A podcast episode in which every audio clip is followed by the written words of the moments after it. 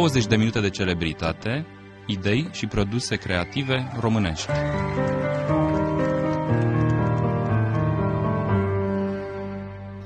Bună ziua și bine ați venit la Radio România Internațional, domnule profesor Ioan Stanomir.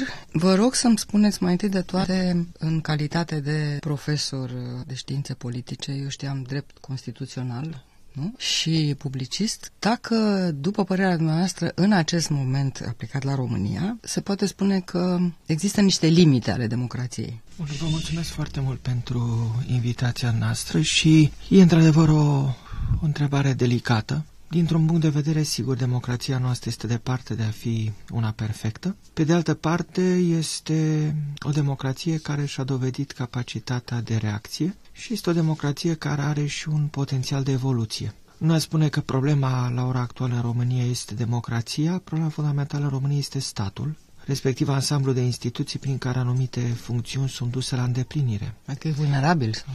Da, este vulnerabil și este nefuncțional. Dacă ar fi să privim doar la faptele de fiecare zi, nu este normal ca mulți dintre compatrioții noștri care plătesc asigurări de sănătate la stat să fie lăsați să moară în sălile de așteptare ale spitalelor. Da. Nu este corect ca transportul public să fie în foarte multe orașe, inclusiv în Bucureștiul aici, o mizerie. Nu este firesc ca încălzirea centrală a unei capitale să fie pe butonul cuiva care invocă mereu argumente pentru a justifica propria incompetență. Democrația în România e într-adevăr un subiect delicat pentru că foarte mulți au uh, reușit să parvină în funcții publice, alese cu precădere, fără ca nimic să justifice prezența lor acolo. Și uh, evident că o democrație care se rezumă doar la alegeri nu este o democrație care să fie o democrație solidă, o democrație funcțională, dacă adăugăm la aceasta și starea în care se află la ora actuală puterea judecătorească și instituțiile de investigare de tipul DNA, avem un tablou mai degrabă nu sumbru, dar uh, dătător de neliniște. Da. Mă gândeam la frisoane că toți suntem încă în iarnă. În uh, volumul La Centenare, citind Secolul României Mari, publicat la Humanitas, în anul cu pricina, în 2018, un volum care mie mi s-a părut uh, extraordinar de bine scris, foarte la obiect și în același timp uh, fără iluzii față de semeni în general și față de români în mod special, sau mă rog, de cei care trăiesc în spațiul ăsta, care au spus român, pentru că sunt foarte mulți oameni de cu totul alte origini care au contribuit la realizarea ceea ce este România astăzi și contribuie în continuare. Totuși, finalul era un final deschis, era un final care da. lăsa loc unei speranțe, deci era mai degrabă dătător de speranță decât de frisoane. Sigur, speranțele le construiesc oamenii și mie mi este greu să vorbesc în numele altora. Nu, a dumneavoastră mă interesează. Sigur, și, și, per- și personalizarea discuțiilor este contraproductivă, fiindcă detaliul că un domn precum Liviu Dragnea nu mai este președintele Camerei Deputaților se află actualmente în detenție nu schimbă foarte mult datele probleme în ceea ce privește funcționarea statului. Nu este o persoană vinovată în exclusivitate de dezastru în care se află o națiune. Asta ar însemna să bănuim că Nicolae Ceaușescu era unicul responsabil pentru catastrofa numită Republica Socialistă România. Este ceea ce au dorit să ne sugereze cei care l-au executat rapid pentru a preveni o discuție aplicată asupra răspunderilor care reveneau diferiților factori de decizie. Mai nu Liviu Dragnea îi face pe judecători să fie obedienți. Nu Liviu Dragnea îi face pe judecători să-și dorească mai mult pensiile speciale decât devotamentul față de profesia lor. Nu Liviu Dragnea îi face pe uh, medicii din spitalul din Constanța să o lase pe doamna Cermezău să o ierte să moară pe stradă. Nu Liviu Dragnea o face pe Gabriela Fira să fie un administrator incompetent. Nu! Partidul care l-a propulsat pe domnul Liviu Dragnea este vinovat pentru aceasta.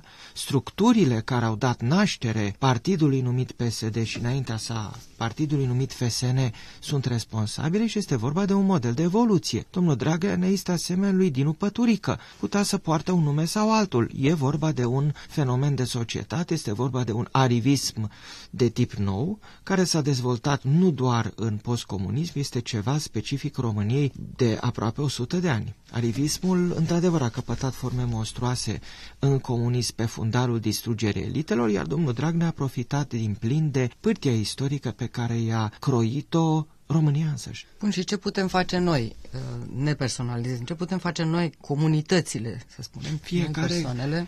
Cum spunea cineva mai înțeleg decât noi toți, uh, Václav Havel, este vorba de a-ți duce viața într-un mod decent și onest, încercând să te culci seara cu sentimentul că nu ai greșit mai mult decât se poate duce. Cam asta este. Iar dacă ai funcții de conducere, întrebarea nu se pune pentru că oamenii care ajung în funcții de conducere nu mai au îndoiele, au numai certitudini. Uitându-ne înapoi în perspectiva istorică, pentru că ați avut nenumărate studii de cercetare pe segmentul chiar al perioadei comuniste și nu numai, ce perspectivă vedeți că există astăzi pentru scrierea istoriei și dacă a fost o schimbare a canonului istoric uh, sau de istoriografiere din uh, perioada înainte de 89 și apoi perioada de post-89, mă rog, în stadiile în care suntem noi astăzi, la 30 de ani, în ce fel se scrie istoria eu, României și a Eu perioadei? nu sunt istorie de profesie, așa că mm. nu sunt cea mai bună persoană cu care puteți să discutați. Dar pot observa, de exemplu, că la nivelul Academiei Române, la cea mai înaltă poziție posibil, la nivelul președintelui Academiei, canonul istoriografic nu pare să fie schimbat. Secția de științe istorice a Academiei este o secție încremenită în timp, această istoralitate cât despre modul în care se scrie istoria la plural, depinde de istorici. Sunt lucruri uh, extraordinar de importante care s-au făcut pe linia studierii comunismului. Să nu uităm că am avut uh, raportul coordonat de profesorul Vladimir Tismăneanu și elaborat de o comisie al cărei secretar științific a fost uh, profesorul Cristian Vasile. Au colaborat istorici eminenți, Dragoș Petrescu, Cristina Petrescu, numesc doar doi dintre colegii pe care am la științe politice, încât există temeiuri pentru a fi optimist. Problema este cum ne raportăm la ceea ce s-a produs, Evident că există foarte multe surse care se publică, există un travaliu istoriografic și există istorie la plural. Despre asta cred că trebuie să vorbim fără niciun fel de emoție. Nu mai există un front istoriografic. Academia poate să aspire să instituie un monopol, dar acest monopol a dispărut. Istoria nu se scrie doar în facultățile de istorie, nu se scrie doar în facultățile de științe politice, se scrie oriunde există oameni care au o capacitate elementară de a pune pe hârtie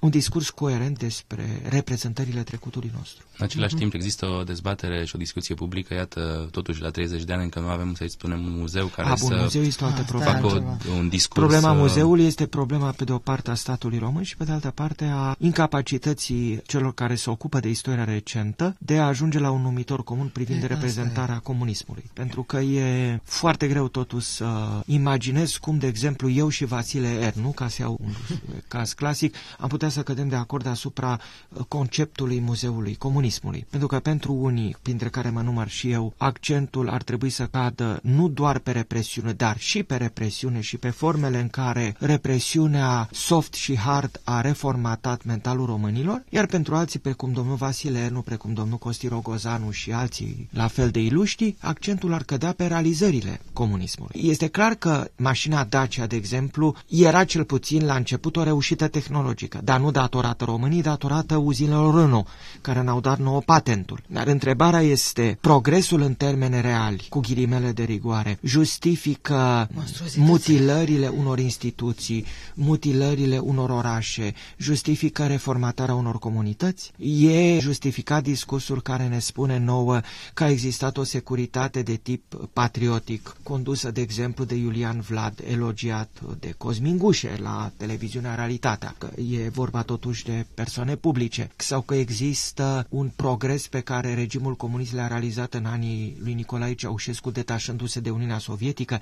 Bun, detașare în ce termen și cum? S-a detașat cumva ieșind din pactul de la Varșovia? După știința mea, nu. S-a detașat cumva crescând gradele de libertate ale românilor? După știința mea, nu. S-a detașat în anii 80 distrugând capitala României, distrugând, de exemplu, Mănăstirea Văcărești. Paranteză fie spus, pe mine mă amuză modul în care unii slab de îngeri căinează fauna din Balta Văcărești și sunt preocupați de ce se întâmplă cu șobolanii și bătlanii din uh, Balta Văcărești. Dar eu aș întreba, de monumentul de arhitectură brâncovenească, se mai preocupă cineva? De Biserica Sfânta Vineri distrusă de comunii se mai preocupă cineva? De cartierele Uranus și cele care au fost distruse și, și bateriilor și arsenalul, da, oamenii care au murit din inimă se mai preocupă cineva? Sau este bine că avem o clădire precum Palatul Parlamentului, în care avem posibilitatea de a caza impostura în toată splendoarea ei. Dar și bătlanii sunt importanți. Dar înainte de bătlani au fost niște clădiri care erau ridicate de strămoșii noștri pentru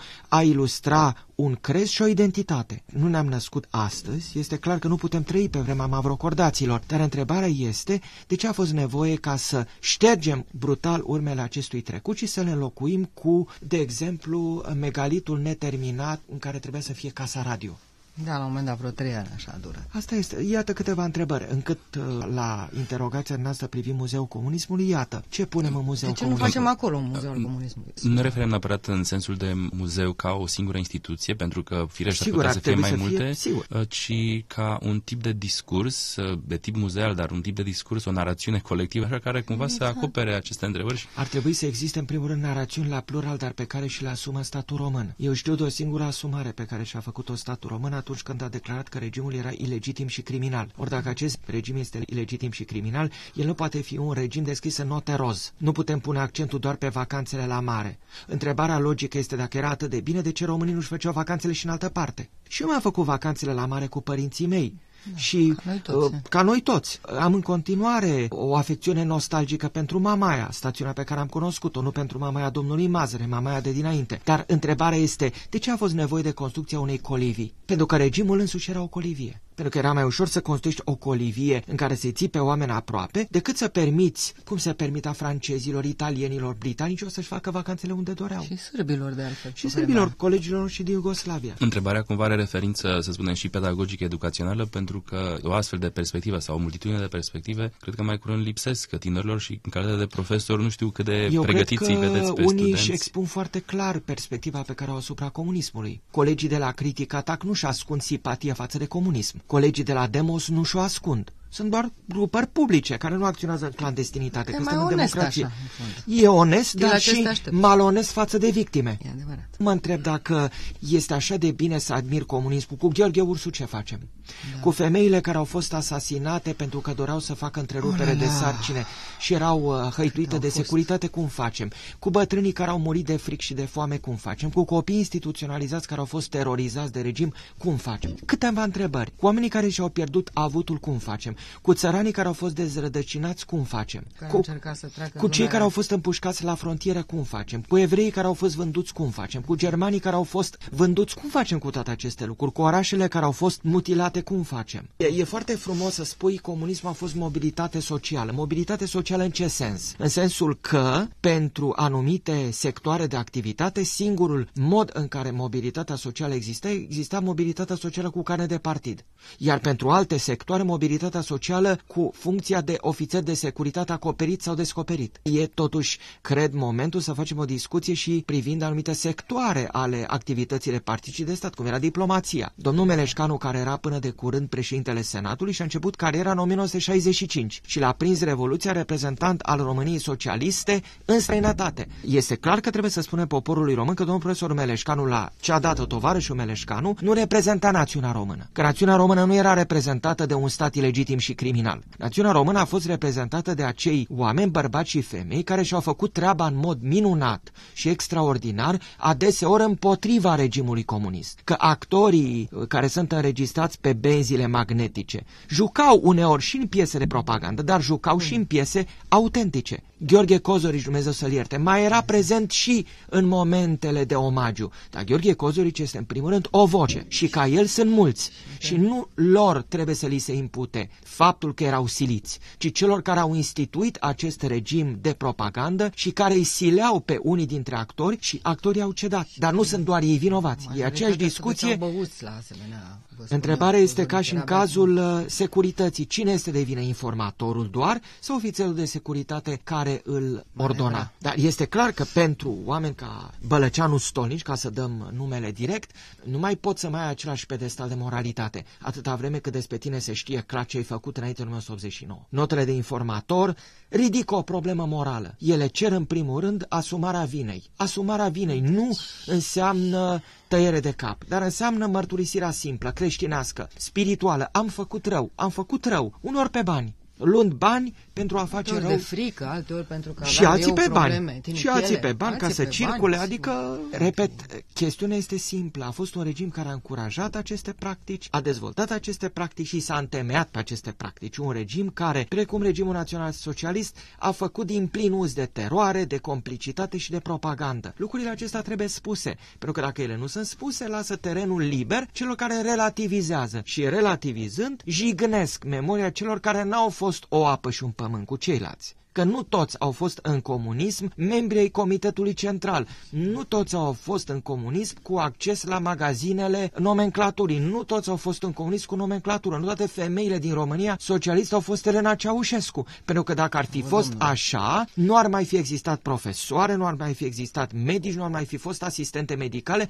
nu ar mai fi fost mame, Mare ar fi fost numai mame eroine, mame eroine mutant care fătau, scuzați-mi expresia, pe bandă rulantă, pentru că dacă tu pui problema femeii în termen de femelă gestantă, în acel moment te excluzi din specia umană și reduci femeia la organismul reproducător, ceea ce este o monstruozitate pe care o voi denunța mereu. De exemplu că vorbim de femei, reabilitând demnitatea femeilor, spunând clar că nu toate femeile care intră în politică își fac politica prin patul bărbaților, că nu toate femeile care dețin funcții importante le datorează bărbaților. Că a fi femeie într-o funcție importantă în România nu înseamnă să datorezi nimic bărbaților. Pentru că între femeie și bărbat există egalitate. Există diferență, dar există egalitate în fața legii și există o egalitate de șanse șanse de a reuși. Asta înseamnă, dând femeilor din această țară posibilitatea de a se ridica pe potriva meritelor lor, nu prin cote de gen, prin cote de merit, ci punând în pozițiile care sunt semnificative pe cei care merită pentru că dacă luăm și dăm la o parte femeile, nu am putea avea instituții de sănătate, nu am putea avea instituții ale puterii judecători, nu am putea avea magistratură, nu am putea avea profesori, nu am putea avea învățământ, nu am putea avea actrițe,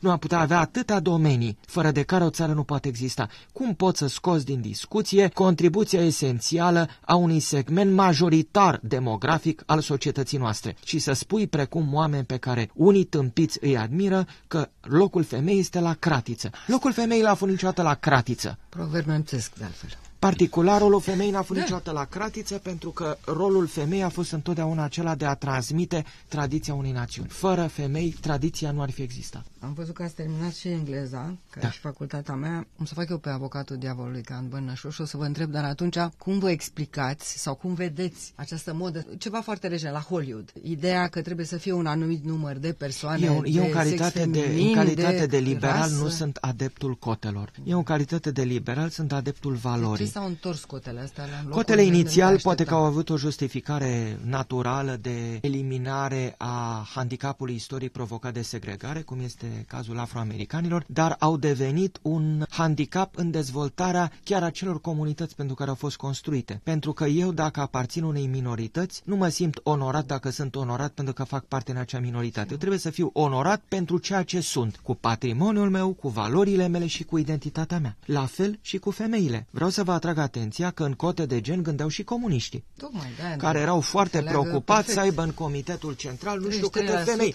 Atenție însă, nu femei ca Alice Voinescu, nu femei ca Elisabeta Ariza, nu femei ca Monica Lovinescu, nu, nu femei ca Lina Ciobanu, femei Suzana ca Gâdea. Suzana Gâdea, femei ca Elena Ceaușescu. Așadar, problema se pune în termeni valorici. Noi nu trebuie să avem femei pentru a bifa. Noi trebuie să avem femei, pentru că fără femei această societate nu poate progresa și nu poate progresa nu în sensul fetișizării progresului. Este pur și simplu o societate care nu poate exista. O societate în care familia dispare, în care femeile au un rol marginal, o societate ca aceasta nu are un viitor. Pentru că ea practic se condamnă la sterilitate. Sterilitate biologică și sterilitate intelectuală și morală.